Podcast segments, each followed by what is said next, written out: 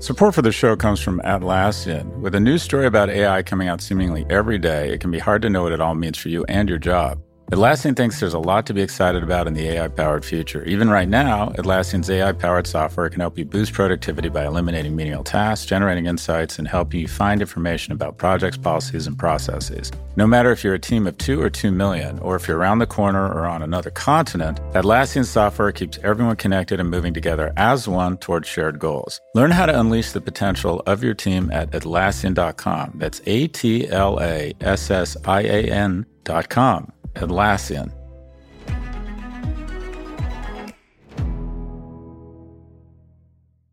Canva presents stories to keep you up at night. It was an ordinary workday until The Singapore presentation is at 3 a.m. the office was shocked. But that's when we sleep. Maya made it less scary with Canva. I'll just record my presentation so Singapore can watch it anytime. Record and present anytime with Canva presentations at canva.com. Designed for work.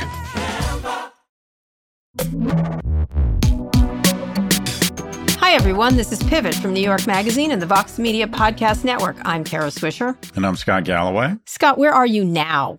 You're late and you're carrying a horn. I am at the my favorite hotel in Florida, the Faena, where they have six star prices and three star service, but I still love it here. Nice, nice. And uh, had sort of a detox weekend. I mean, literally, Kara, do you know what happens when you don't drink for the entire weekend? Yes, I, I do know what happens. I, that's every weekend for Kara Swisher, but go ahead. See, you steal my thunder. You're supposed to say what happens. What happens? I don't know, Kara, because Daddy has been dipping into the minibar. He's Were alone. you? Yeah, He's alone. Oh, that's sad and pathetic, but go ahead. Yeah, and the mini bar is really reasonable here. It's like seventy-two dollars for a mini bottle of Jack Daniels. It's Oh, nice. very reasonable. Good, good. Very reasonable. And chocolate covered almonds are a cool twenty-four dollars. Why are you in Miami? I'm here for a speaking gig. I'm with Mastercard, I think, on Wednesday. So hmm. Oh, I'm good. holed up at the Faena, growing my nails long and peeing in jars. And Oh, okay, Howard Hughes. you know. Good. It must be lovely there. How's the weather? it's been just okay. Today looks nice, but unfortunately, I have to work today. Um, oh, well, yeah. it's freezing up here on, on the northeast. It's cold. It's cold. It's, I had to turn off all my spigots today. That's my job today. Spigots. Because, well, because they freeze. If you don't close off your hoses, hose bibs, they'll freeze and burst. But, you know, Huh. this is not something you worry about, is it? Ever? Uh, nope.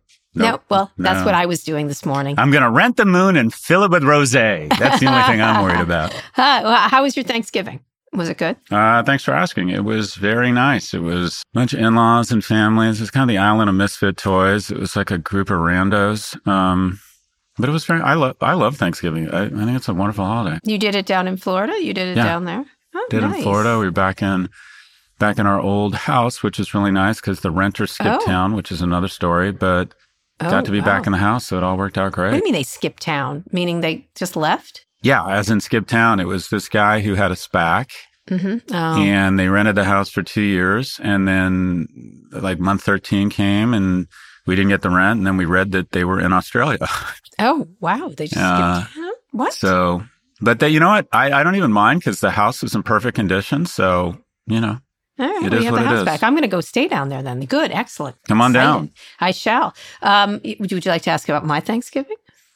No. Okay. uh, I, I would i thought I, i'm sorry how was your thanksgiving Good. I was at the it was at the Katz's. They have a lot of people. They have dozens and dozens of people. At but they have like that funk they're like i think amanda told me they all get along pretty well They do. They're like incredibly functional. It's a crazy group of people who really like each other as a family, and it, and it was very disturbing to me in so many ways. That is disturbing Um, but it was good. It was a lot, lot of pies, a lot of things like that. And then Amanda and I went out to the movies. We went to see Marvels, the Marvels. oh what'd you think of it I liked it. I think it's got badly. It was very enjoyable. It, I can. I, it was fine. It was very good. And uh, Brie Larson's adorable, and everyone in it's adorable. And there's some very fun. Whoever directed it was very clever. And I don't know. I can see. I can see why it didn't do well because there was no one in the theater but us and another couple, which was kind of nice. Um, but I liked it. I liked it. I thought it was. I, I thought it was not. It got more attacks than a lot of those. Like Ant Man was terrible. It's just a comment on date night. The last time I had a date night, the Yeah. babysitter told me not to rush home. And it's been two years. I wonder how she enjoys being a mom. Anyways, That's Anyways. a dad joke. Anyway, but it was a lovely Thanksgiving. Um, and I'm glad to be back home, though, because traveling with kids on the holiday is not the most fun thing in the world. Anyway, today we'll talk about Sam Altman's return to OpenAI and what's next for him and the company, plus a new complaint revealing what Meta knew about its underage users. And our friend of Pivot is venture capitalist Alan Patricof, who's going to tell us why he's putting his chips into the longevity economy with tech for seniors. But first, a former president of CNN, Jeff Zucker, is nearing a deal to gain control of British conservative newspaper, The Daily Telegraph. Zucker's vision for The Telegraph reportedly includes an expansion into the United States, not unlike the Daily Mail, I think, where he believes there is a market for center right news. The former CNN head does not plan to run day to day coverage, but he will, actually, but rather focus on business strategy and overseas presence. The Telegraph went up for auction uh, this year after its owners defaulted on a loan. Zucker's proposal is uh, for about 1.1 billion pounds, supplied by Redbird IMI, the media venture he founded himself, and major Abu Dhabi-based investment fund. Um, what do you, what do you think? I mean, the Daily Mail's done rather well. What do you think about this idea? Look, we we said this that that Jeff was the most talented, still a ton of tread on his tires executive. So him doing something big is no surprise. I think the Telegraph is a great brand, but you know the road is littered with people who try to inject new life into these older news brands. I think it'll be fascinating to see what he does. Um, as is the case, um, the capital for any deal of this size in a quote unquote speculative venture is coming out of the Gulf. What I think is, uh, I'm curious what your thoughts are on the potential business side of this. The thing that struck me was that if this deal had been done two or three years ago, there would have been a lot more kerfuffle or concern around capital coming out of the Gulf. But capital coming out of the Gulf has now been normalized, whether you think that's good or bad. That the if if if the Gulf tried to buy, and that's essentially what they're doing here with Jeff is the is the front, a Western media, an iconic Western media company, there would have been a lot of hand wringing. And now the world has just said, look, they have capital, we have IP and entrepreneurs. Let's let's let's boogie. Yep. Yep, I would agree. It's whether it's in sports or any other area they're moving it. They're moving into a lot of areas. Sports is their first center thing, but they're going to move into everything. Um, you know, I was talking to people over the weekend actually about TikTok. A lot of people are interested, and I was like, we don't let foreign companies own media properties, but here we are with the most important media company in the United States, and it's a Chinese-owned company. Just FYI, just like it's it's now become normalized that people are used to this, um, and they hadn't thought of it that way. I was like, this is the this is the most important media company right now. It may not continue. Um, I, you know, he's a very talented guy. I don't think he get his hands on a lot of stuff. I, he looked everywhere, from what I understood. Like looked at the information. He looked at everybody, all the small players, like the information, and um, they're they're a great brand, but it's small, right? These are all small companies. I'm sure he looked at Puck. Um, I suspect he looked at all of them, and he wanted he wants a he wants a way to get back in, and he certainly wasn't ever going to get control of CNN. That was clear. Um, that was you know bandied about. Uh, by people close to him, um, but that wasn't going to happen. It's not for sale right now, at least, even though Zaslav is, you know, in a world of trouble around the, the debt and everything but he's going to make a try for it. And if he's using someone else's money, other people's money, that's fine. I, I, don't quite know what his plan is. You can look at. I would think the Daily Mail is the best proxy for this, except they're because they're kind of fun to read, right? They're kind of fun and gossipy, and you can see why people really that that grew really cra- like crazy. I don't quite know if people will change their media habits. Something that's sort of like everything else. I don't know. There's a lot out there. The thing why the timing of this, from a from a cyclical point of view, is that coming into the U.S. elections I would bet they would have an easier time launching just because of ad dollars. I think we're going to have so many dollars chasing a finite number of of media assets. I guess online it's technically infinite. It's just a good time. It's like I started an ed tech company the first year of COVID, and I thought, wow, I'm a fucking genius because it ends up everyone was really into sitting at home and trying to make use of their time, not recognizing, you know. So I got this natural sugar high right out of the gates. I would bet that 2024 is going to be um, an, an illusory sugar high for traditional media because I just think the amount of money that's going to go into this election is going to be historic. Right, it is. I, I when I heard about it, I was like, okay, like that's what I. Th- that's exactly what I said to myself. Oh, sure, why not? Like, why not? Like, it's their. I don't care if he loses their money. Um, he could. He should try. I, would love to see what his innovation is that's different than anything else, but it doesn't sound. What's it? What's it like? What's it? How is he going to make it? Again, I don't like to to zero him out ever because he's really talented and he's certainly compelling and has a great sense of what people want to watch for sure. He's not had and not everything he's done has been a hit, but okay. I, I don't know if okay is really what I'd love to hear from me if I were him, but didn't that how you felt? Like sure, why not? Look, uh, there's a couple things here. There's and you know we always try and I try and relate it back to professional advice a lot of people I know who are masters of the universe who either get fired or leave their job, they end up, they have exactly the wrong amount of money. What do I mean by that? They have enough money so they don't need to take any job, but they don't have enough money that they never need to work again. And that probably wasn't true of, of Jeff. He probably had enough money where he never needed to work again. But what you don't want to do when you're on the bench is let perfect be the enemy of good. Because I know a lot of people who they think that all of these opportunities are going to come their way and their criteria are really high uh, are really really high. The bar for what they're going to do next is really really high. And then time goes a lot faster than you think. And they end up kind of 2 or 3 years later without having really gone on to the next thing. And their skills and their brand and their presence in the marketplace begin to atrophy so there's something to the notion of a guy of that talent and that capital i mean he's been out of CNN now i think a year um, there's something to the notion of all right, whatever the next thing is, the key is is that it's next, and I'm doing it, and I'm getting yep. on with it, and I'm yep. going to find yep. out if it works or it doesn't work. So I like I like Jeff. I don't know him well, but I like him. I think he's a player. I like that he's bringing capital from other countries into a Western brand that he'll then launch in the U.S. I think it'll be super interesting to see what he does. So, uh, thumbs yeah, up. Yeah, that's what I said. Yeah, okay, sure. Yeah, that's all I thought was like, sounds good. Um, we'll see what he does. You're right, but there'll be money. It'll look good for the first part. And, you know, we'll see who he attracts. And I, I, don't know. He can't quit. He can't quit. That's really, I think you're 100% right. Uh, next story, uh, big story over the weekend. Elon Musk's engagement in, his, in anti Semitic conspiracy theories may have cost him up to $75 million. That's how much X could lose by the end of the year due to advertisers pulling the plug over the state of content on the platform. According to internal documents viewed by the New York Times, the documents listed over 200 advertisers who had paused or were at risk of pausing spending on the platform, including Amazon, Netflix, Coca Cola, and more. X claims that only $11 million is at risk. Uh, of course, Elon just show, popped up in Israel because it's about him and not the hostages um, uh, in a PR move to try to assuage. I assume that's what he's doing, bear hugging Netanyahu.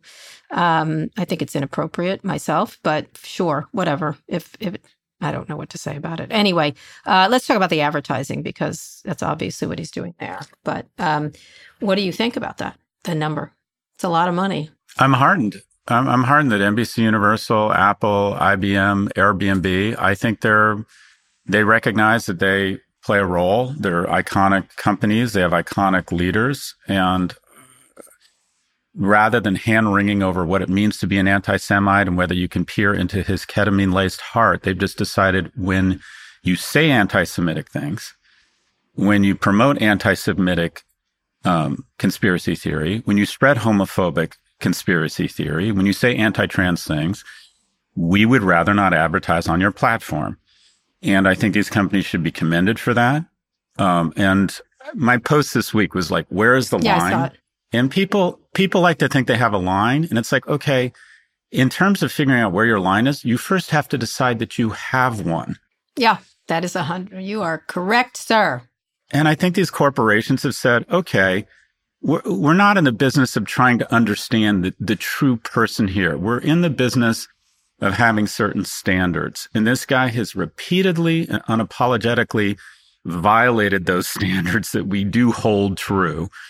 And so I find it, I find it very heartening that these firms, and only that, they're not quietly slithering away and stopping advertising. They're putting out press releases saying, we're just not going to put up with this shit. We're not going to be a party to this. He's got some work to do. I mean, I, I, found, you know, he, he put out tweets that actions speaks louder than words about him going to Israel. And I'm like, you got in your private plane and flew there and are doing a tour. He, he wants to be the unelected president of the world. Yeah. And well, have cameras on him. Just maybe just clean up your platform. That's, you know, I'm sure people there appreciate it. And a lot of people who I, they're like, oh, he's here. It's like, stop it. Like, you don't, let's focus on the hostages. Let's focus on their experience and what happened to them versus some guy who likes to fly in and make it make it uh, call attention to himself. But these ad things, I think a lot of people are just, you know, he can see again, as we noted, is he can pay for all these losses, so it doesn't really matter. He has the money, so he can continue to fund this sinkhole if he wants to. That's all, that's all it is, and I don't think there's any repercussions. Correct, Scott? I mean, he has to pay off the debt, and that's he does not making enough. He, his nut isn't big enough to make the costs. He'll cut costs more. I don't know. Most companies, and and this goes back to this this notion we keep talking about: power corrupts. And when an individual can aggregate this much wealth, that they can act this irresponsibly without ramifications, economic or legal, it just it, it creates a society everybody needs guardrails. Every successful society has put in place a ton of different guard. You know, we talk about ESG investing. The, the most important thing that's happened for ESG investing and protection of consumers is that the DOJ and the SEC are sending Sam Bankman Fried and most likely the head of Binance to jail. And without guardrails, with individuals who aggregate this kind of wealth, it's just, it's not, it, I think it's, I think it's a real danger to society. And I don't think we've ever seen an, I'd be curious if we've ever seen an unelected individual who has no boards, no, no, can't be kicked out of office. I wonder if any individual has aggregated this much power without being subject to an election. Probably one of those financiers many years ago, you know, back in the day. Uh, you think like JP Morgan? No, like JP oh, Morgan. Or Carnegie or something? Car- yeah. Maybe JP Morgan or one of those people. Yeah, you might be right. You might be right. Yeah, they changed. Like they ran the government. They were like said, "We're going to finance this or that." Yeah, or. Henry Ford, who Hitler had a picture of in his office. Maybe I think it was more the financiers that really had the the, the big impact on things. I don't know. Yeah, that's a fair point. Uh, anyway, whatever. Let's get to our first big story. Sam Altman is back as the CEO of OpenAI following that whirlwind of chaos last week, which I think we did a very good job covering it. Um, OpenAI's board is getting a major rehaul with nearly all of its members replaced. Not all of them, though. The initial board includes Bret Taylor as chairman, former Treasury Secretary Larry Summers, where did he come from, and Adam D'Angelo, the only current board member remaining. I understand he was quite stubborn about that. Uh, Sam appears to be ready to head back to work, posting on X with the new board and with Satya's support. I'm looking forward to returning to OpenAI and building on our strong partnership with Microsoft. It was interesting. That was his first tweet. Looking back at it. Who's the winners, losers, etc. I hate to use that reductive a term, but it really, there really a lot was happening here. So, give me your overall, um, just so people know. Neither Sam nor Greg Brockman, the former chair on the board, uh, there will still be an internal investigation on what exactly happened with his firing on both sides, by the way. Um, and this board structure obviously has to change. Uh, uh, the last thing is, of course, that we have three white guys.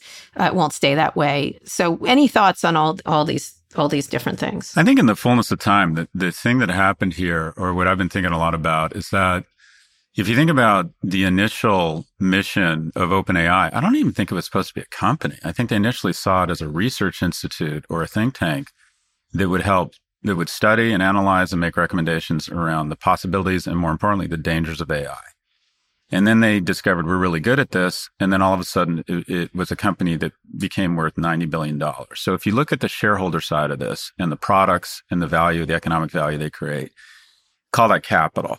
And then you look at the structure and a big component of the structure and a big part of their mission was to think about humanity or AI in the context of humanity. So at a very reductive analysis, you have capital versus humanity.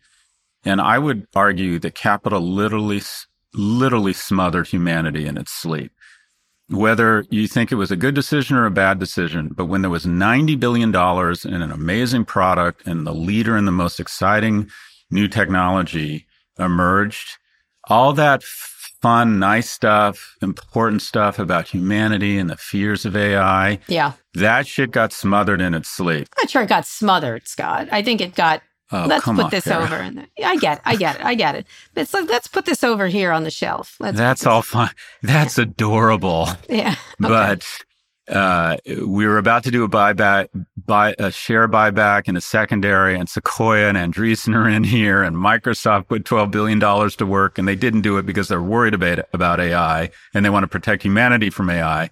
They put twelve or thirteen billion bucks into this thing because they think it's going to make a three trillion dollar company worth five trillion dollars. that is correct. And it'll just be very interesting to see how this moment ages because if, uh, and, and it all comes back to the same thing for me.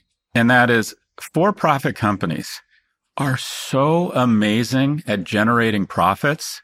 They shouldn't be trusted to anything else. They shouldn't be trusted to do anything else. And these ridiculous corporate uh, uh, what are they called? Social purpose um, Yeah. companies? No, Yeah. private benefit, social benefit Something like companies. that. Yeah. ESG investing. I think it's the ultimate Sheryl Sandbergian move where we're going to pretend that capitalism and the market can work things out on their own. That when people buy Patagonia or they buy dolphin friendly tuna or they learn about transparency or some fake organization says that Southwest Airlines is an ESG investment, it dilutes the need for democratic institutions to regulate these organizations. I, I, you picked one company that who I do think really does walk that Walks talk. the walk, Pa- Pa- Patagonia. Patagonia. Agreed. They, they walk the walk. And I think that people who buy there buy there because of that. I and think so that's does a Ben and Jerry's. Yep. successful version of that. But go ahead. Agreed. And that I would argue that constitutes less than 0.1% of the market. Yes, I would agree. Um, the, the majority of research shows around ESG or social minded companies, they're tiebreakers. The consumers aren't willing to pay for them, but they will if they're the exact same product at the exact same price. They'll go with the one that's more, that doesn't, you know, that lets dolphins out of its nets or whatever. But this is, and I, I, I think it's time we come to grips with the fact that a lot of this, you know, social benefit organization or ESG jazz hands is just that. Ah, thanks, Vivek Ramaswamy. Is that Ramaswamy's? Yeah, he Yeah. does. It's one of his books. Oh, God, anyway, that- it's a version of that. that it's not- hurt. I know. That I'm sorry, hurt. but that's what he. That's what he was wrote a whole book about. But go ahead. But but uh, to that point, there should be an FDA that says when your mom rewrites an opinion on a failed drug and then takes it public with a SPAC and you sell all of your shit to run to, to get a billion dollars, maybe there should be more government oversight. I, look, I I worry that I worry that at the end of the day, we need to democratic institutions need to regulate these companies and that all these Byzantine structures and virtue signaling are nothing but a Sandbergian move to serve as a, a, a weapon of mass distraction from the fact that for-profit companies are this amazing part of capitalism. They grow, they innovate, they're full. So let's get the government in there. In other words, Let's tax them at a fair rate and not let them take their IP offshore so they can avoid taxes. And then let's use those taxes to hire outstanding people who try to prevent a tragedy to the commons and regulate these companies. Yep, I agree. Uh, by the way, Vivek, Vivek's book is called Woke Inc. Inside Corporate America's Social Justice Scam. Uh, it's all about ESG. Anyway, let me ask you a different question, though. Is is board structure? Obviously, Microsoft is getting a board seat. Uh, Satya Nadella posted about board changes, noting we believe this is the first essential step, the path to more stable, well-informed, and effective governance. He kind of that was the shot across the bow uh, for him, and like we're going to be watching. Like we we get. I I think a lot of people were surprised they didn't have a seat uh, at all, or have even an observer, status. I think that was he really pulled a pulled the iron out of the fire, as they say here, for of his investment in terms of getting this back in Sam's hands. But he definitely, if that had not turned out that way, it would have been very bad for Microsoft, as you saw on Friday after he was fired, that, that they did not have their hands around this in the way they needed to. You know, it'll be interesting to see if they get a board seat. The other women that were floated at one point was Laurene Powell Jobs, Marissa Mayer, Condoleezza Rice. All these, some of these were rejected because they were too close to Sam. Um, it'll be interesting to see who they bring to the board. I sent, I put a list up to up many, many people. You know, I put Fei Fei Li on the board. Why not? Like, she's neither a doomer nor a nor a uh, techno optimist. You know, someone like that who has sort of a middle ground, sort of like the Supreme Court. You want something that's a little more. I don't know who is anyone you would think should be on the board. Larry Summers. I don't know where he popped out of, but sure. Look, that okay, Microsoft. When I was let's let's bring this back to Scott.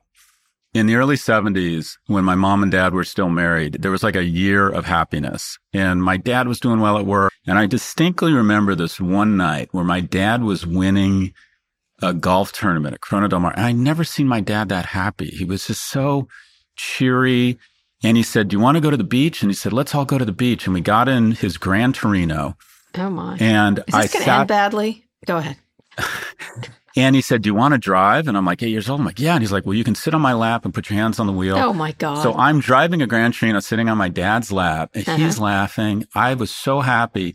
And I'll bring this back. Okay. Sam Altman is sitting on Satya Nadella's lap. But be Oh, clear, right. Satya Nadella owns the car Okay. and is in charge here. Microsoft is in charge. And granted, Yeah. and granted, Sam has his hands on the wheel, hmm but Microsoft will, if not control this board, have huge influence over it. Yeah. And they are going to, you know, this will be a profit minded board. Um, they'll add two or three diversity hires that, you know, which they'll need. So who would you bring on the board? Give me some names. I've given you many. Oh, I, I haven't thought about. It. There's a lot of talented people. I would want to bring. I would absolutely want to bring someone who really understands AI and disinformation. I think those are the biggest threats. Also, Kara, that uh, and you've said this. You said something that was really that's really resonated with me, and that is the people that design these technologies don't put in place the protections because they've never been victims themselves.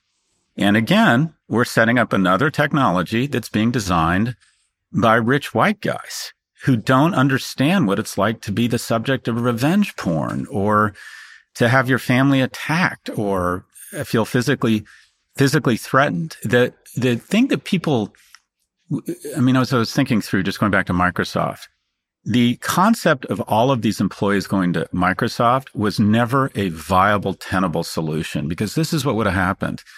There were some employees, a lot of employees, because there's a war on talent at OpenAI that were making supposedly senior engineers making five million bucks a year. Cause Sam's like, I can raise billions. This is a race.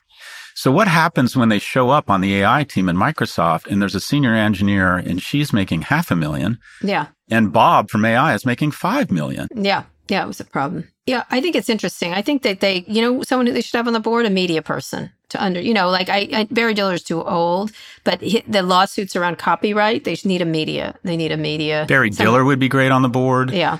Uh, Yeah. I'd love to see a, you know, a, I'd love to see a guy like Jonathan Haidt on the board. I think he just has such a clear blue flame. They need tech people though too. They need people Yeah, who fair enough. understand the technology. Um, they can't just have like I, I I thought Lisa Su, but she's obviously competitor in terms of the chips and stuff like that. But there's a there you know there's a bunch of I had a list of them. Anyway, they have to be creative here and come up with names we have not heard of. And I would say young and old too, right? I th- anyway, one of the things that's very clear is the effective altruism movement, something uh, that the former OpenAI board members were vocal about a loser here. They've been attacking me all weekend, all the effective altruists. They're not very nice people, these altruists. Um, Really? what have they been saying? oh, I don't just like you don't understand. I'm like, I I, I am Aren't so not trading- a techno I am so not a techno optimist. It's like great. Like, are, are you literally know who you're talking to?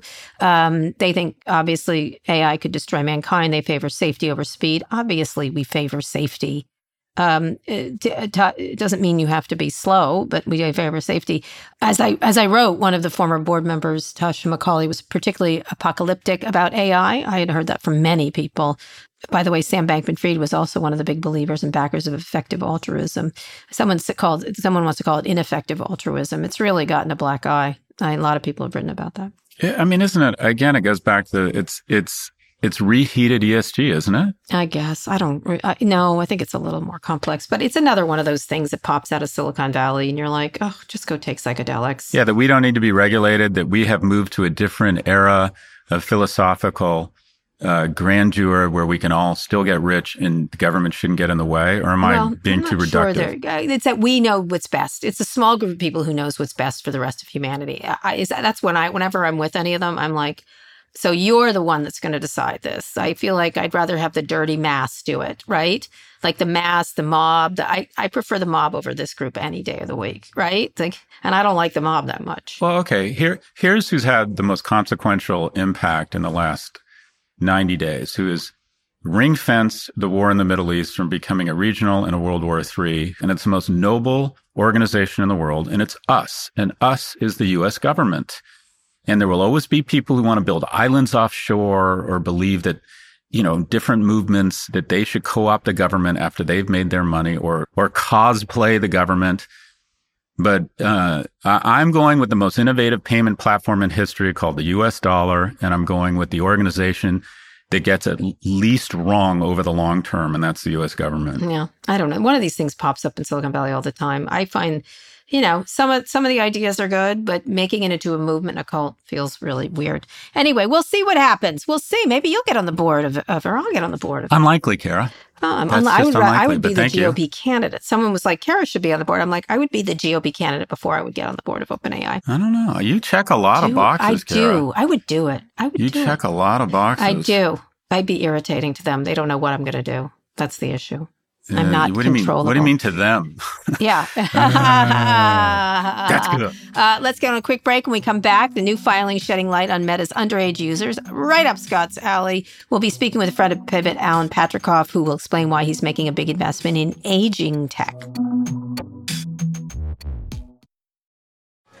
Fox Creative. This is advertiser content from Atlassian. One of our customers who produces pizza at a very large scale all across the world. Believe it or not, they use AI to review the quality of the pizzas that are created. That goes through a workflow that scans the images of the pizzas and makes sure they visually look like what they should. So it's pretty cool. That's Sharif Mansour, Atlassian's head of AI. Sharif thinks there's a lot for companies to be excited about on the AI generated horizon, spanning everything from making pizza to producing podcasts like the one you're listening to now. There'll be far more jobs created on the other side of this revolution. Instead of a world of less, Sharif envisions an AI powered world of more. In everyone's day job, they're moving from doing the thing to often being an architect of the thing. It unleashes the potential of every human. And I think we can go from a world where few people have access to a high level of intelligence to a lot more people having access to this information. AI is really giving everyone on the planet more resources to do great things. And I'm very optimistic about that opportunity that lies ahead. Transform teamwork with the power of AI human collaboration. Start using Atlassian Intelligence for your Atlassian products like Jira and Confluence now. Learn more at Atlassian.com. That's A-T-L-A-S-S-I-A-N dot com. Vacations can be tricky. You already know how to book flights and hotels, but now the only thing you're missing is, you know, the actual travel experience. Because is it really a vacation if you're just sitting around like you would at home? You need a tool to get the most out of your time away. That's where Viator steps in. You can book guided tours, activities, excursions, and more in one place to make your trip truly unforgettable. Viator has over 300,000 travel experiences to choose from. Everything from simple tours to extreme adventures and all the niche, interesting stuff in between. So you can plan something that everyone you're traveling with will enjoy. Real traveler reviews give the inside scoop from people who already been on the experiences you're considering, so you can plan with confidence. Free cancellation helps you plan for the unexpected. And 24 7 customer support means you can travel worry free. Download the Viator app now and use code Viator10 for 10% off your first booking in the app. Find travel experiences for you.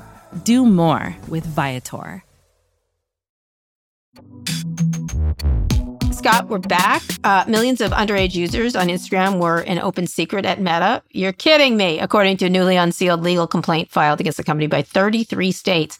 The complaint shows that Meta received more than 1.1 million reports of Instagram users under the age of 13 since early 2019, but disabled only a fraction of those accounts. Meta was also allegedly collecting children's personal information without parental permission, violating federal children's privacy law. This is all part of a multi state lawsuit we discussed a few weeks back, but this new complaint is unredacted, so we're learning more than ever. Uh, the complaint includes uh, portions of internal emails, employee chats, and company presentations. Meta put out a statement saying the complaint mischaracterizes our work using selective quotes and cherry picked documents. The statement also notes Instagram's terms of use prohibit uh, users under age of 13 in the US and has measures in place to remove those accounts when we identify them. Um, I'm not sure it's a smoking gun, but it reveals that the profit uh, Meta earned per 13 year old users, internally characterized as lifetime value, was quantified in 2018 as roughly $270 per child. There's also an internal company chart showing how Meta tracked the percentage of 11 and 12 year olds who used Instagram daily. I mean, I'm like, really? You're kidding. They knew. They knew? Wow, what a shocker. I think in terms of institutionalizing real harm to children, Meta may have taken the lead from the Catholic Church. Oh, wow. Okay, you're going And- there. Okay. And well, okay. And the problem is we've normalized the following. Mark Zuckerberg, Sheryl Sandberg, and the board of Meta knew their product was harming children. There has been research all over the place from different nations showing that suicidal ideation increases is correlated to usage by teenage girls, uh, specifically on Instagram. They claimed they weren't allowing anyone under the age of 13. That was their policy. And while claiming that policy publicly, they had 1.1 million complaints of people under the age of 13.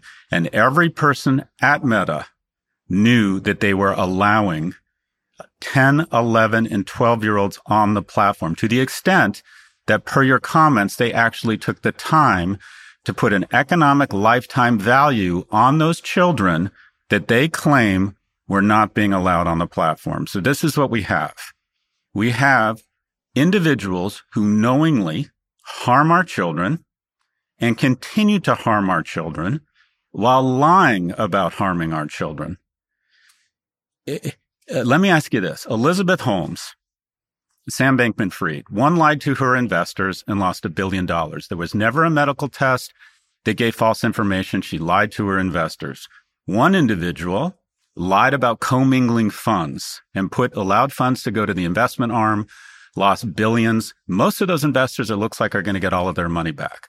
One is in jail for 10 years. One is probably going to jail for 40 years. Who has done more harm to the world and to our youth? Who has done more harm? Sam Bankman Fried, Elizabeth Holmes, or Mark Zuckerberg and Sheryl Sandberg? Oh, well, I, I, what's your answer, Scott? Let me guess. Well, it's a rhetorical question, I but I'll see just that, put yeah. it out there. Yeah, I think it's. Uh, I think they knew. I, I, they know. Uh, come on, you had to know. It's like cigarette. It reminds me.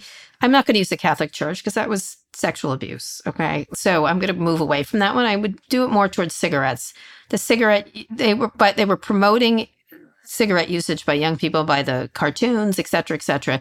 And they knew people were using, young kids were using cigarettes and they did nothing to stop it. Right. That's, that's, I think Mark Benioff, when he called them a cigarette company to me, which he got in trouble for um, when he did that interview, is exactly on point. It's a cigarette company and it's addictive. It's, uh, it's attractive to kids. Um, it's also a place kids should not be without parental permission. I just, I think you and I both agree on this. Um, I try to keep my kids off of these things. They get on them, right? You, there's a point where uh, I don't think I don't think my kids use them. I was luckily I don't think they use Snapchat a little too early. I think, but uh, I wasn't as worried about that platform, so I didn't put my foot down. But they they certainly uh, people in their class were on these platforms, and everybody knew it. And by the way, the parents have a role in this too. I, I I'm not going to abrogate parental responsibility here, but they, they knew this was the case. I don't think it should come as any shock. The question is if they're going to pay for it. It's not a good look for them. What would you do if you were them? We did it. We're sorry. We're if I were Meta, yeah. I, I just can't. Even, I would if if the board had any had any concern. The board's not going to do it. Again, money, money and capital wins. Uh, as you say. But in this case, it matters, right? It matters a little more. the government, uh, the FCC, the DOJ need to punish this company. And when I say punish it, either a fine that actually gives them pause before they continue to monetize kids who supposedly they're not allowing on the platform. I, I just think Meta has brought a, a, a new term. I, I- think the cigarette companies were less evil, Kara. I don't think cigarette companies were trying to sell cigarettes to 11 year olds. Well, yes, they were with the ads. Remember those With Cam- ads? No, I think that was. Do you think they would? Do you think they really thought they were going as low as 11? Yes, I think I think they knew just who they were aiming at when they did those ads, and they also hid all kinds of studies about the dangers of these things. That's fair. I, I don't think. Uh, I think it's a moot point to talk about what they should do. We always digress. We always uh, keep hoping that the better angels of these board members and these CEOs are going to show up. They don't. The the profit motive is so powerful that they sh- again these companies should be trusted to do nothing else because they're really good at it. It's a failure of us. It's a failure of us to elect people who have who are smart enough to say, all right, if you're going to elevate content, if you're going to depress our teens, you have to be legally liable for this. And not only fines, but at the end of the day, and I've said this before, none of this ends until there's a perp walk. Ah, you None of this in ends. jail. Who would you put in jail? I, I, I'm not, I don't have the skills or the, the license or the p- command the position to start making statements like that. Well, they will make the excuse that they had measures in place to remove these accounts. That's what they'll say. Look, we had a system. It's just people got through. people got kids lied. What do we do? Oh, well, that kind of stuff. That's what they're going to do. My kid can't get a driver's license before the age of 16. And I would argue that there's probably some that do. There's some kids who drink before the age of 21. Well, didn't but- you just tell us you drove as an eight year old? But go ahead, keep going. Uh, I drove on my dad's lap. But these companies, as inefficient as the government is, as stupid as those government idiots are, without the use of technology and these geniuses, they figure out a way to age gate driver's licenses and alcohol. But they can't, but Instagram can't keep an 11 year old off their platform. Yep. Yep. I mean, we're not, we're not talking about the realm of the possible. We're talking about the realm of the profitable. And they've decided that we just can't figure 1.1 million complaints. They knew. They knew. They knew. They knew. They knew. They knew. They knew. They they didn't do knew. anything about it. They did as little as possible about it. Let's just say. We're going to put a lifetime value on the people that we don't think are getting on the platform. They, the government needs more to really embarrass them, but they don't seem to be easily embarrassed. Anyway, we'll see. Uh, let's bring in our friend of Pivot.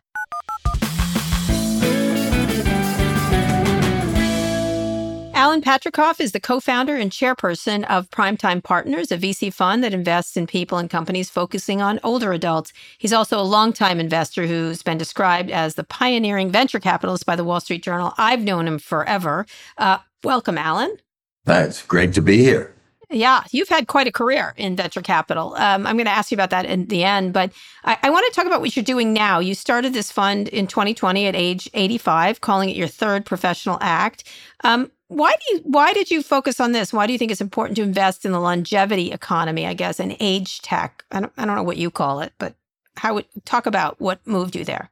Actually, what happened was my wife had had Alzheimer's for probably 10 to 12 years, and I had gone through this whole process. And in the process of doing that, I found what it takes to keep someone alive and also how, what, what the challenges are as people are aging. And I started reading and I started reading what was happening at Stanford and what was happening at Harvard and almost every university was starting to deal with the problem of longevity and the challenges that people had. And I also was shocked to find out that the fastest growing part of uh, of the society is really people over 60. By by 2030, they're going to be more people over 60 or 65 than they're going to be under 18. So we're really uh, it's the fast growing uh, part of the economy. Everyone's uh, focused on millennials and services for millennials. And I happened to find out that Abby Levy, who had been the president of Thrive Global, Al- Arianna Huffington's company, uh, was interested in exactly the same subject. I was found out through my son, who had been our classmate, uh, and we got together, and we were both thinking exactly the same way, and saying this is a great opportunity. Uh, there are lots of investment op. There've got to be lots of investment opportunities. Uh, the market's growing. Uh, let's start a fund and let's do something that's you know in a realistic size, but that uh, has you know just explores the different places to put money. And we've been in business now uh, just about three years, and we've seen honestly, it, it sounds so overwhelming. We've seen over fifteen hundred uh, possible investments. Uh, you know, some, and that doesn't include the ones, of course, that you, you just don't answer the phone or you, or you just throw away. These are serious people. And we've learned that most of them have been, are startups. There aren't very many later stage companies. They've mostly been done by younger people. They've mostly been done by people who have in some way been exposed to the problem of caregiving that someone in their family had a hearing problem, someone had a problem breathing, someone had cancer, someone was bedridden, someone was lonely, someone was in assisted living or at senior facility, and they all, you know, They created companies. Exactly. So, so, so, so, talk about some of the products that. You, how much money do you have to put to bear, and then how? What are some of the things you've invested in? Give me a, like two or three examples. Sure, we've raised fifty million dollars, and we did it to be modest. We weren't trying to, mm-hmm. you know, That's small Be- for you, Yeah, right? That's yeah, small. but you want to be realistic. I'm not one who likes to sit with a lot of unused capital. We've now been three years. We've invested, done 32 investments, and we invested about 40 million of the money we had. Uh, so you know we're at a you know three years in, and I always say the half life of the investments. And remember, they're startups because most of them started up the year before we invested,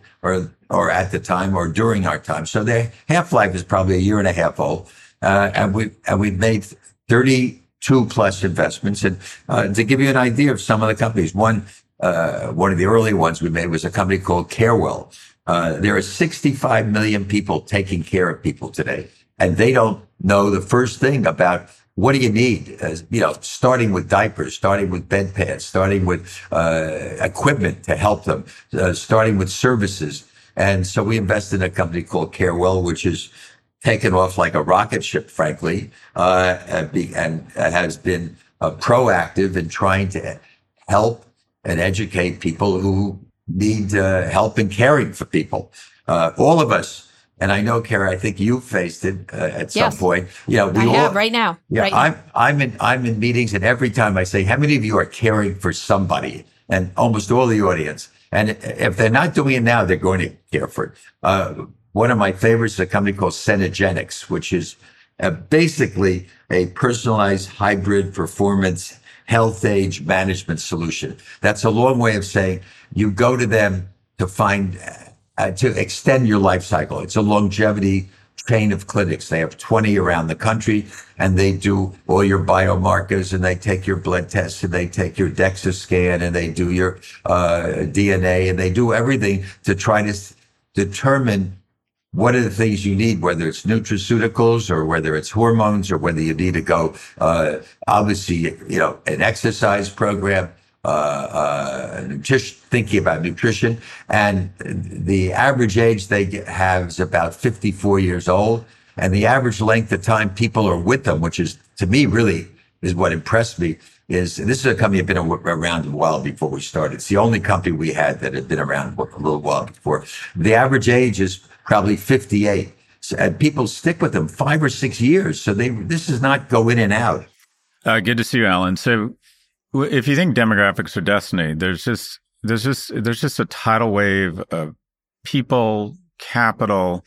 I mean, this all makes sense. It's it's not to be blunt. It's not an original idea. I remember Ken Dychtwald's book back in the '90s. I think it was called Age Wave, and I remember meeting with another woman who'd started fund. There's been quite a few funds with this strategy. You just put up the slides, and it just makes a lot of sense. But my sense is these funds haven't offered the same returns as kind of the traditional venture or technology focused venture capital funds. What what to date why to date has this not been a great investment strategy despite the fact that demographics are just overwhelmingly on your side here?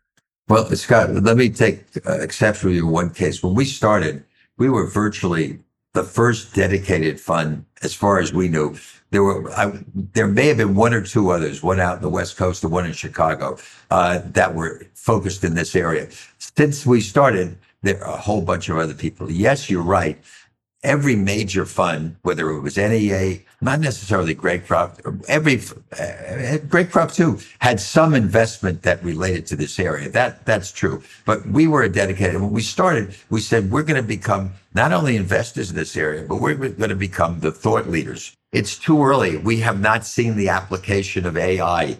It's starting. It's starting. But it, this is not uh, a uh, so we have uh, we have a couple of software companies, but this is an area that is you know dedicated to new services, and uh, I would say we haven't yet seen the impact of how well these companies are going to do. Uh, it is not, I say, it's not a new AI fund, although all these services uh, ultimately will benefit benefit from the you know all new technologies. But they are uh, it's a category that is, I think, open ended category and with lots of interest. And yet, yes, I don't think it's had an opportunity to prove itself. I mean, I just said the year our our investments are the half life is a year and a half old. I mean, you know that for a startup fund, you can't you can't prove too much overnight. I mean, Rome wasn't built in a day, and neither was a fund. So there's let me ask you, there's a lot of talk about age in these days. And as Scott says, it is a bigger topic than people realize, and yet it hasn't been focused on. Um, I, would love you to talk a little bit about why you think it hasn't been focused on, and also what do people get wrong about discussions about age in the workplace. In a column for Fortune last year, you wrote about how there had been efforts to tackle racism, sexism, and LGBTQ discrimination in the workplace, but not ageism. Um, talk a little bit about both those things. Well, you're asking me all the great questions. Uh, I've been a big proponent for, you know, ageism is something we just gotta we gotta conquer as much as all the other isms. And uh, uh, it, it's interesting you're talking about the workplace because we've been working on a deal right now, which is focused on dealing with corporations not the government specifically, but with corporations who have got to think about what's going to, what are they doing about their workforce that's aging out? Uh, what are they doing to retain it? What are they doing to retain that knowledge? Also, what are they doing to prepare these people for another career? And if you read my book, No Red Lights, I can't forgive me for uh, just mentioning the day, but uh, but uh, it's I say I'm going to live to 114. Now, if you you know me pretty well, but I tell you, there are not many people who don't buy my my age expression. If you know, if I don't make the 114 come at my funeral and laugh at me, but I really I will not do that. I live, I live, my mindset is to live that long. That means I, I'm 89. I'm going to be 90 this year. You know, I've got 25 years left. And what do people do besides, you know, if they're being put into forced retirement, what are the other things they could do in their second career? Uh, what, and I mean a career, you know, should they become a poet or should they start the same business all over again? Should IBM find a way for retaining the thousands of people who are going to be retiring out and, uh, uh, in terms of either helping them retire out or finding a way to keep them and transfer that knowledge? So workforce, workforce, uh, training and retraining. I, I'll tell you an interesting thing. We, an issue we were working on just on Friday uh, I think you must be aware of the 529s. 529s is what we all use for our children, our grandchildren to prepare for college. But there is some slight provision that that 529 can be used also for retraining. So we're trying to really determine it would make a hell of a lot of sense to have someone who's set up uh, 529s for their all their children who are not using it, by the way, because it, it, it, compounding works if you start something at age one. Uh, and it, why not retrain a lot of pe- older people with some of these 529? So it's just an interesting idea. But it had, we have to think about what to do besides with the workplace because we're not going to have enough workers. Just people understand how active you are. You ran the New York uh, City Marathon last year, and you also attended Burning Man, neither of which I could imagine doing uh, in one year. So you're a very unusual cat, I think. But I um, want to inspire. But I'm trying to inspire other people to yeah, think that yeah. way including the two of you. Yeah, well, we're trying. Scott is turning 29 next year. Scott, next question. so, asking for a friend, what advice, uh, what behaviors as you look look over the course of your life and your nutrition and your exercise or your approach to relationships, like give us give us the hacks here. I'll tell you what I do. First of all, I'm happy to tell you I'm getting married in 10 days. Wow. Uh, and, and, to an age appropriate woman in her 70s uh, who wouldn't hide it. Uh, that's the first thing. But that, but that, I can't recommend that for everybody, but you know, who knows that opportunity, that opportunity is there. And one of the things that aren't getting married is it's, it, it's inspired so many of our friends to say, God, you can have a second you know, or third love in your life. You don't have to say, you know, it's all over for me. But uh, what do I do? I walk every place, every place I can. I walk to work today. I have an office still at Greycroft. There's, I'm chairman emeritus. I walk there. I walk back to primetime. I walk to doctor's office. I walk to the theater district. I walk home. I walking is fabulous. I walk uh, with my partner future bride uh, in the park every morning at 6.30 and put in uh, uh, uh, three or four miles uh, and more on the weekends. So walking is one thing. Secondly, I have a, an exercise therapist. Uh, I, I, I do training. Unfortunately, I can afford it uh, two times a week. Uh, I also, uh, I do eat relatively normal, except I have learned a very interesting trick. I weigh myself twice a day, early in the morning and at night. And if I gain by more than two pounds, I know I'm a little nuts. I skip one meal the next day, usually breakfast or lunch. I also have learned another thing, which is uh, I, I, know people will laugh at it, but my future wife and I, uh, I used to go to dinner with her and she pecked at her plate and never eat anything. And I said, this is crazy. Why am I ordering two dinners for someone who doesn't eat them and, and I pay for it?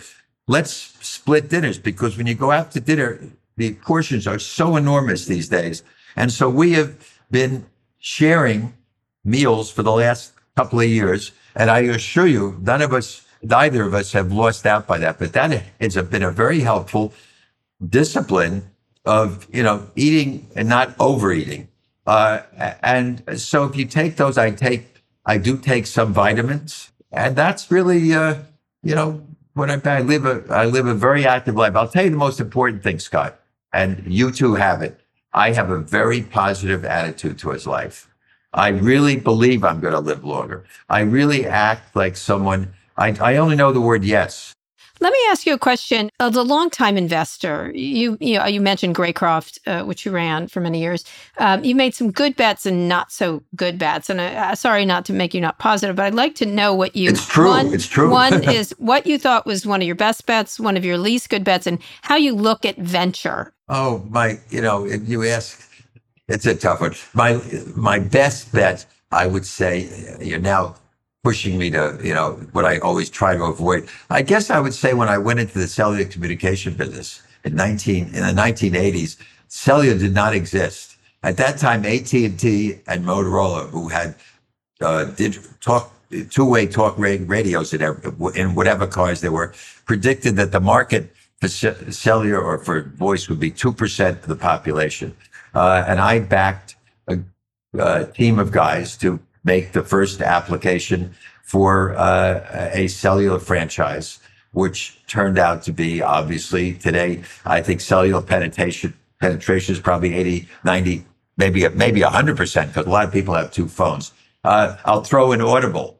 When I went into Audible in the 1990s, uh, it was, uh, uh, no one, there was no iPhone. Right. So we had to come up with our own device to. I remember books. I had one. Books, yeah. And now, you know, I'm guessing it's well over a billion dollars a year, and there are tens of millions of people who use Audible. Uh, to uh, to bring it more currently, you know, I've been a big fan of the media my whole career. Uh, I did uh, uh, well, you know, starting with New York Magazine and and uh, Huffington Post, and and uh, I was one of the people who invested in the original Axios, which we've now sold to Cox Communications. All right, one bad one. Give me one that you're bad, like, oh, oh God, I, I I mean, there's so many bad ones. I let's just say the bad ones have been because I I make the criteria that management, product development, marketing uh, and and the economics should all be present when you make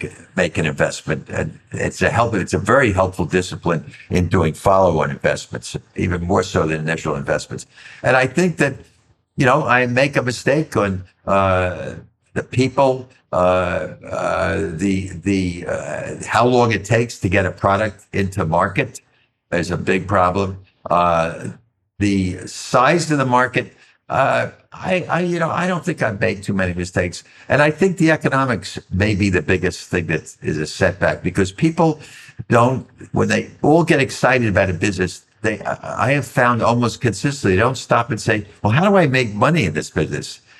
and I re- have I realistically made the assumptions of what the gross margin is, what I'm going to have to spend to sell it? I mean, one of our biggest concerns in our area of primetime, taking it back to that, is what does it cost to, to get to attract this market that we're trying to attract. And we're very focused on cost of, of customer acquisition. And I think that's the biggest obstacle we face is how to reach them. Uh, uh, you know, I had a, a, meeting yesterday with two women who came out of NBC who want to start a, a streaming uh, service for older people to, you know, entertain them. Have all kinds of ideas that are really good. But I say to them, how are you going to get the audience? How do you, you know, how do you find that audience? There's not, you don't just turn on a button and it, uh, right, right. Know. Good point. Good point. I, I, would imagine that the amount of capital that's flown, uh, flowed into the asset class of venture capital since you started in this game, Alan, is a uh, somewhere between 50 and 500 fold. I mean, my guess is when you started, it wasn't a niche asset class, but it was a small group of people on one road in the Bay Area, and now it is a global institutional asset class. All those hundreds of billions of dollars that have flown in or flowed into the asset class, do you think that's been a good or a bad thing? That's a that's a fair question. I I don't know. I think that there are a lot of people who've probably gotten into this business uh, and who've had not had the discipline uh, of investing. And I think that's the biggest problem. And that really shown itself in 20 and 21. I don't know whether it was related to the pandemic or not, but uh, we saw a lot of excesses. I, I, think, you know, it goes back, the last time was like that was in, in, in 2000, which really, really set me back mentally when every single week there was a company that couldn't meet its payroll. We are not seeing that now. I have to tell you, the companies are well enough funded. I don't think I've had one company that, can, even in my early startup group, that says, I'm sorry, we're going to close down if we can't meet payroll on Friday. I think that there have been a lot of overvaluation, Scott. And, uh, you know, it's not fair for me to, to criticize my compatriots. And, and I'm probably guilty of some of it. I tell you, with primetime, we worked so hard to discipline ourselves, but we were facing in many cases what you said, people getting interested in this area who didn't have the discipline, who were really later stage investors and just wanted to have a piece of the action and uh, were pricing us out of deals or forced us into things that we just knew weren't right. So uh, we're in pretty good shape. No one's in perfect shape, but I would say to you that uh, there's been too much undisciplined, large amounts of money you know, whether the hedge funds or the growth funds or funds that have just been able to raise astronomical amounts of money. And if you've got the money, what are you going to do with it? You have, you have to spend it. I don't know of anybody or not very many who, who say, I'm sending you back your money. Yeah. Anyway, Alan, I'm hoping to laugh at your 113th birthday, not your funeral. Uh, I think that's an incredible goal. Um, I don't know if Scott and I will be around for that, but we would like to be. Uh, we really appreciate it. Alan, you're a legendary uh, venture capitalist. It's great to meet you, Alan. We spent a lot of time on the show talking about big issues because we're committed to leaving uh, Alan Patricof a better world. Yes, we are. We are. anyway, thank you so much. We appreciate it. Thank you for it. having me. All right. Goodbye. Scott, that guy is going to outlive us, isn't he? Oh my God. I know. I love Alan Patricof. He's one of my favorite. Inspiration. He's always had a good attitude. He has a good attitude. He's curious. He was, he comes to DLD and I remember him coming up to me and saying, he had a pen out and he's like, what is your trick? What is your trick for remembering all that data? And I looked at him and I said, drugs. Ah. He's like, He's like, well, I've done that. What else? ah, yeah, he's really. Um, he's really I, sharp. I I have had ups and downs with venture capitalists. I've always, and he was very involved in a lot of media investing. And I, I asked him a lot of questions when I was doing some of my stuff too. Uh, and I always, always felt like I got a straight answer from him compared to a lot of people. Anyway, pretty cool. He's absolutely right about this. Someone's got to unlock this market. And he's right about that in any case. Um, one more quick break. We'll be back for wins and fails.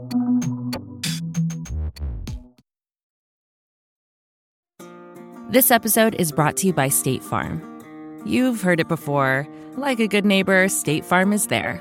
But it's more than just a tagline, because State Farm agents are small business owners themselves who live and work in your community. And if you're in the market for small business insurance, who better to work with than an agent who understands what it takes?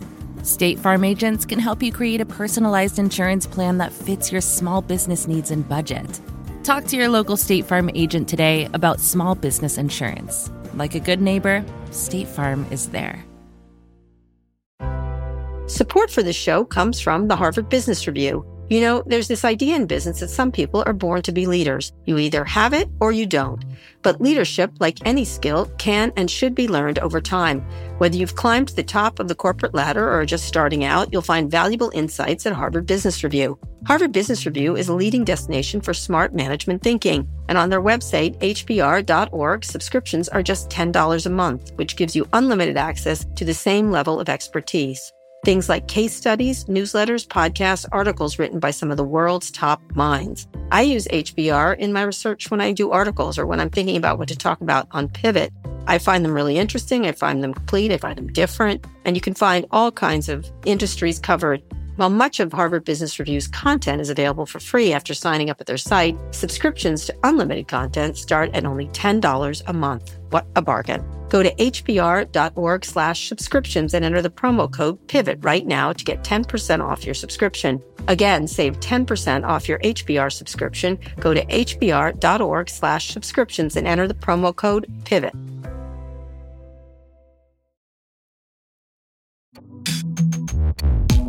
Okay, Scott, let's hear some wins and fails. Well, the win, the ceasefire is continuing. It looks like it's going to uh, hold uh, even longer. Um, they're talking about an extension of it. Uh, I think that's always, once you start uh, doing that, it's a good thing, right? You've got, once you start stopping, it's a good thing. Um, it doesn't mean it's going to solve everything, but it certainly is a good thing. I, I, just don't know how else you can put it. I think President Biden's done a great job here, and that the uh, and that he's altered with the hostages coming home. It it adds to that. It means we're in the more hopeful mood of a terrible, tragic situation. So that would be my win. My fail, I think this Facebook thing was disappointing to see, not a surprise. I think that would be it. Oh, the fail was these shootings that are happening all over. There's this one shooting up in Vermont at Burlington of these kids um guy Palestinian like kids. yeah palestinian yeah. kids. I just we gotta everyone's got to get a hold of themselves. If they can do it in israel right now we can do it here. Uh that was just a real disappointment. I don't care what side you're on. You don't shoot this is just not the american way. It's just not it's not it's not. So that would be my fail. Yeah agreed. Uh so i'm starting with my fail. So uh four-year-old hostage abigail edan was um i won't say free that you can't i don't think you can actually free a hostage. Was released uh, and she witnessed the slaughter of her parents before she was taken hostage. And it's just, okay, it's one thing. Obviously, we live in a world where that can even happen as a fail. I'm disappointed that more people in uh, Hollywood who were quick to hold up signs, bring home our girls when there was an awful kidnapping of girls and um, a decade ago. I it, it strikes me that um, there's a lot of virtue signaling before people finally get to what I think would be the most obvious one, and that is, um, in my opinion, you just lose all moral authority when you hold, continue to hold on to hostages. And um, I'm I'm happy that these folks have been released. Um, I'm a little bit more cynical about the ceasefire. I consider myself an amateur student of war history, and I believe Hamas needs to be destroyed. I think there's only one retirement plan befitting of Hamas. And in war, you find, you fix their target, you follow, and you finish them. And typically, ceasefires are used to reorganize. I think the IDF will will pay the price for this ceasefire. I hope that the ceasefire it calls on people's better angels. I I do think that the Egyptians, Qataris, and the Americans, uh, and and folks from both sides deserve a lot of credit for. I can't imagine the complexity of trying to negotiate something like this. But the fact that we have just a concept that a four year old is released as a hostage is just is just I, I don't know it just seems unthinkable and i i you know show me another picture of salma hayek or julia roberts on the red carpet saying bring our girls home from 10 years ago and it strikes me that hollywood has been um, uncomfortably quiet except for a few people who immediately invoke the wrath of twitter or tiktok um, uh, and I realize there's a lot of emotion on side. 14,000 Palestinians have been killed, including 40% children. But the, the fact that we, we live in a society where we have to celebrate this is just, there's just something. Um, I do believe America needs to be more involved. I think our disengagement from the Middle East has created a vacuum that has been bad for everybody. Well, we're engaged now. So, uh, look, and my win is um, I think that the $4.3 billion plea deal with Binance for money laundering and up to 18 months in prison for their CEO, I think you need an algebra of deterrence. I think when individuals uh, turn a blind eye to trafficking, to financing terrorism, to money laundering, uh, I think the government plays a role here. And I think the incentives are in place. Uh, and that is an innovator who attracts capital, who's a visionary and great with technology, can aggregate so much wealth in America. I think what is missing is the incentives or the disincentives to not engage in harm. Mm-hmm. See above meta. Uh, when you know you're engaging in harm, but when it's raising so much money, you believe that you can weaponize government, that you can co-opt government officials, yep. and that you can get away with criminal activity.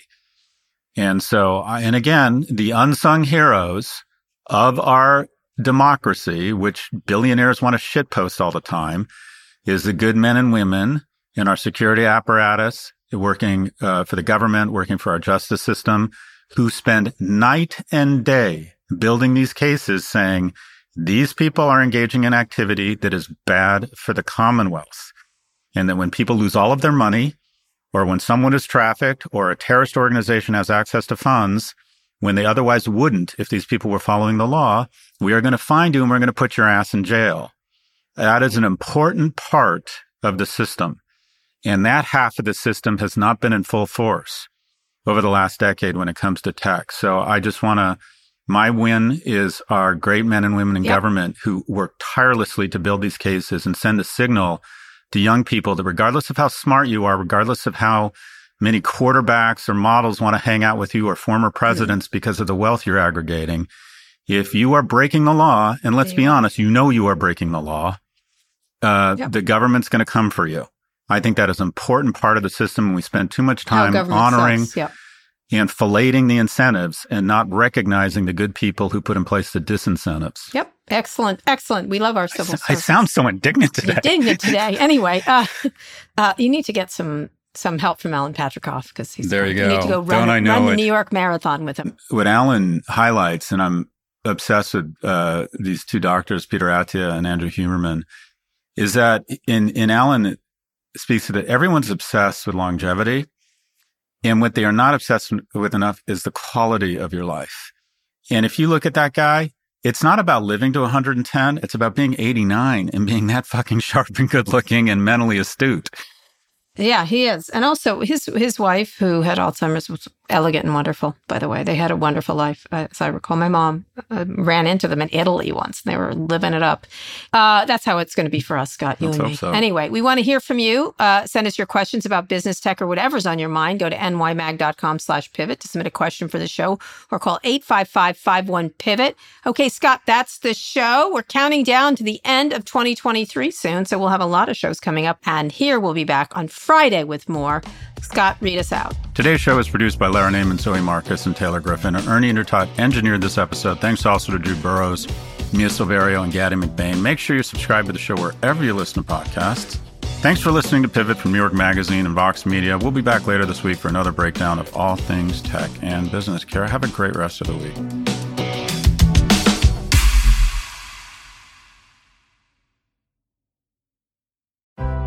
Support for the show comes from Atlassian. Whether you're exploring space, making pizza, or producing a podcast like this one here, chances are your team is marching into the AI generated horizon. Atlassian Intelligence is unleashing a new era of teamwork. You can use Atlassian's AI powered products for everything from brainstorming ideas to finding information to summarizing huge documents, all by using normal, everyday language.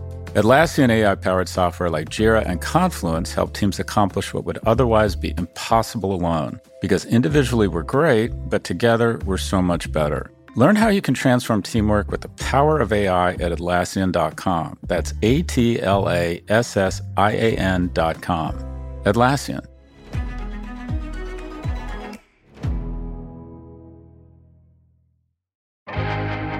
First thing in the morning, as soon as you wake up, the to do list starts. Does the car need gas? Hopefully those leftovers are still good. Why did I get CC'd on Homa? no. You can't escape the to-do list, but you can make the most of your me time with a relaxing shower using Method hair care products. Try Pure Peace Volumizing, Simply Nourish Moisturizing, or Daily Zen Shampoo and Conditioner for daily use. All formulated with long-lasting fragrances and are safe for color-treated hair. Reconnect with the best version of yourself Visit methodproducts.com to unleash your inner shower.